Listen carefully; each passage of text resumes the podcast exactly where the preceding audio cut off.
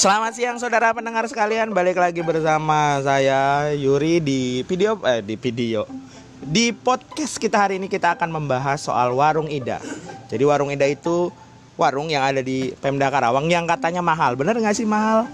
Makanya di sini saya bersama tiga teman saya, dua sebagai pelanggan dan satu sebagai pengamat bidang perwalungan, eh, perwarungan di Indonesia. Dan ini satu lagi eh, oknum Farida, oknum ini oknum warung Ida. Jadi ada dua pelanggan namanya Mai sama Cikwan dan pengamat namanya Lutfi. Nah, jadi gimana teman-teman?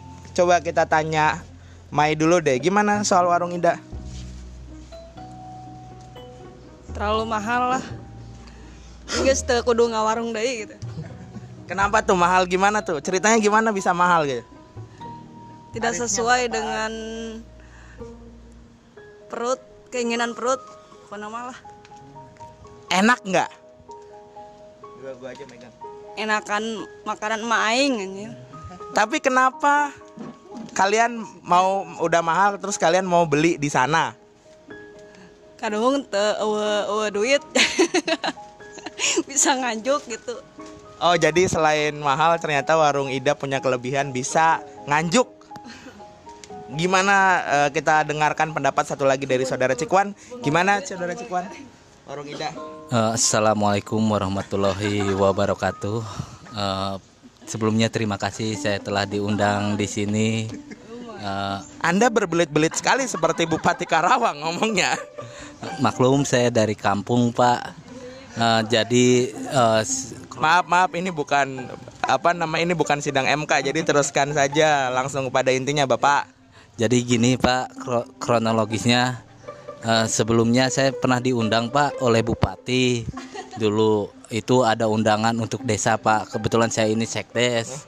Eh, Nah, saya kan jauh Pak dari Pakis. Saya. Dari Pakis. Nah, nah, saya kan mesti datang jam 5 su- jam 5 subuh, Pak. jam 5 subuh saya, Pak. Datang saya pakai motor, Pak. Motornya sempat mogok dulu, Pak. Iya, iya. Nah, terus saya benerin dulu motornya kan. Nah, saya datang Jadi apa eksistensi motor bagi pembahasan kita hari ini? Jangan berbelit-belit ini bukan sidang MK saudara Cikwan. Ya. Tolong coba ya. Ya Pak, saya ceritain dulu Pak. Eh, soalnya saya nggak bisa cerita langsung-langsung Pak. Yang langsung itu nggak enak Pak. Ya, Eh, ya Pak.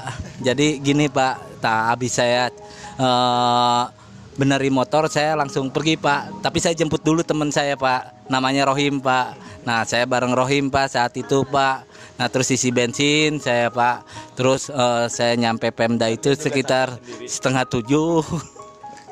setengah tujuh pak nah saya nyampe Pemda itu kebut pak nah saya- yang ada yang nyalip saya pak tapi ya saya diemin aja pak karena nggak kekejar lagi pak nah saya belum makan saat itu pak nah otomatis saya beli ke warung pak nah, eh, saya nggak tahu nama warungnya pak Eh, eh, ciri-cirinya ya pantatnya agak gede pak emang saya seneng Ini ini podcast saya memang explicit explicit content jadi boleh kata-kata kasar nggak bakal disensor dan nggak bakal kena ban ya. Iya. Jadi silakan mau kata-kata kasar Ah. apa pun boleh. Saat itu saya pesen pecel lele pak. Iya. Nah, eh, saya pesen pecel lele satu pak. Terus eh, sama es teh tawar pak. Nah, saya makan pak. Makannya berdua sama teman saya pak. Rohim. eh, si Rohim itu pak. Tapi eh, pas saya tawarin dia nggak jadi makan pak. Itu Nah. saat itu posisi saya di mana? Eh, saya di warung pak. Di Saya kalau saya? Oh, bapak saya nggak tahu. Itu sebelum pilpres apa setelah pilpres? Nah itu saya sebelum pak, sebelum pilpres pak emang dikumpulin sengaja pak saat itu dikumpulin. Siapa tuh yang ngumpulin? Ah, ya nggak tahu saya. Gak berani ngomong dia saudara, gak berani ngomong. Nah saya saya lanjut cerita ya pak. Iya iya. iya. Ah, jangan dulu dipotong ya pak. Iya, iya, iya. Ah, nah saya terus beli makan pak. Ah, saya pakai kecap pak. Ah, terus saya minta garamnya juga dikit pak karena emang kurang garam. Biasanya gitu si lelenya itu nggak ada rasa garam. Iya, seperti itu pemirsa. Jadi pada intinya saudara Cikwan membayar mahal atas makanan yang dia tidak tahu harganya. Berapa bayar berapa? Saya bayar sekitar 22.000 Pak. 22.000 untuk nasi telur kecap, pemirsa. Eh, eh, itu itu saya ya. Saya bayar 16.000 untuk nasi telur. Ini 22.000 untuk Lele Pak. lele dan nasi. Kita sekarang tanya kepada Lutfi, kenapa bisa makanan itu mahal? Nanti saja ya. Gimana Lutfi? Kalau menurut saya ya harga 22.000 untuk satu porsi pecel lele itu itu eh, agak janggal ya untuk warung kaki lima. Jangan-jangan lelenya Iya, lele jangan-jangan jumbo. jangan-jangan lelenya dari mana gitu diambilnya. Nah, itu bisa hampir dua kali lipat dari pecel lele Lamongan di pinggir jalan lain gitu ya. Nah, entah kenapa ini mahal seperti itu, mungkin karena butuh uang atau karena pengen cepat-cepat naik haji, saya nggak tahu. Atau ada pajak dari pemerintah gitu? Nah itu, nah itu nanti akan kita usut ya. Kita akan sidak ke sana sama-sama. Kita cari kalau perlu mengadu ke wakil bupati aja biar responsif gitu. Nah lalu eh, untuk makanan makanannya, saya udah tes semuanya nih. Dari mulai teh manisnya, di sana ada pecel lele, ada ayam, ada sambal, ada nasi telur, mie rebus, dan eh, mie yang diracik gitu. Nah, rata-rata harganya di atas penjual pada umumnya. Untuk contoh misalnya, saya ada temen namanya Pepi, uring-uringan sarapan. Tadi pagi bayangin katanya gua pesen nasi telur pakai sambal doang itu 16.000 Coba bayangin harga telur berapa, dua ininya sama nasi sama sambal 16.000 Hitung-hitungnya kayak gimana itu saya nggak ngerti. Nah saya nah, apa beberapa dampak setelah makan di warung Ida saya simpulkan ada beberapa eh, dampak. Satu uring-uringan, kecewa, kaget itu mah udah pasti. Nah dampaknya setelah makan di situ nggak akan jadi daging kayaknya itu kalau kayak gitu. Ya biar kurus saya. Oh gitu. Jadi kalau mau kurus makan di warung Ida. Iya. Kalau mau eh, buang-buang duit makan di Iya. situ gitu ya. Nah, yang yang bikin kaget nih pemirsa nih. Warung itu ada bisa sampai pakai penjualnya salah satu penjualnya itu pakai mobil bayangin. Bayangin itu. Jadi di situ itu ada beberapa eh, satu keluarga mereka di lapak di di lapak di lapak itu ada pegang si eh, keluarga si Anu pegang minumannya si Anu menu apa menu tertentu. Nah dari di sudut Pemda itu satu keluarga meng- memonopoli lapak. Nah dan anehnya pernah ada suatu suatu kejadian ada seorang kepala desa nong datang ke situ nongkrong lah sama ada beberapa teman-teman ada yang dari media ada yang dari mana-mana. Kalau kurang lebih 8 orang ya waktu itu. Nah dan mereka makan segala macam dan harganya berapa? 600 ribu anjing. Anjing serius. 600 ribu anjing untuk 8 orang gitu. Wah anjing itu kan goblok di KFC aja nggak sampai kayak gitu. Nah ini eh, apa ya saya rasa me- me- daripada citra Pemda buruk akibat eh, warung di dalamnya yang berlebihan lebih baik diusir saja lah kata saya.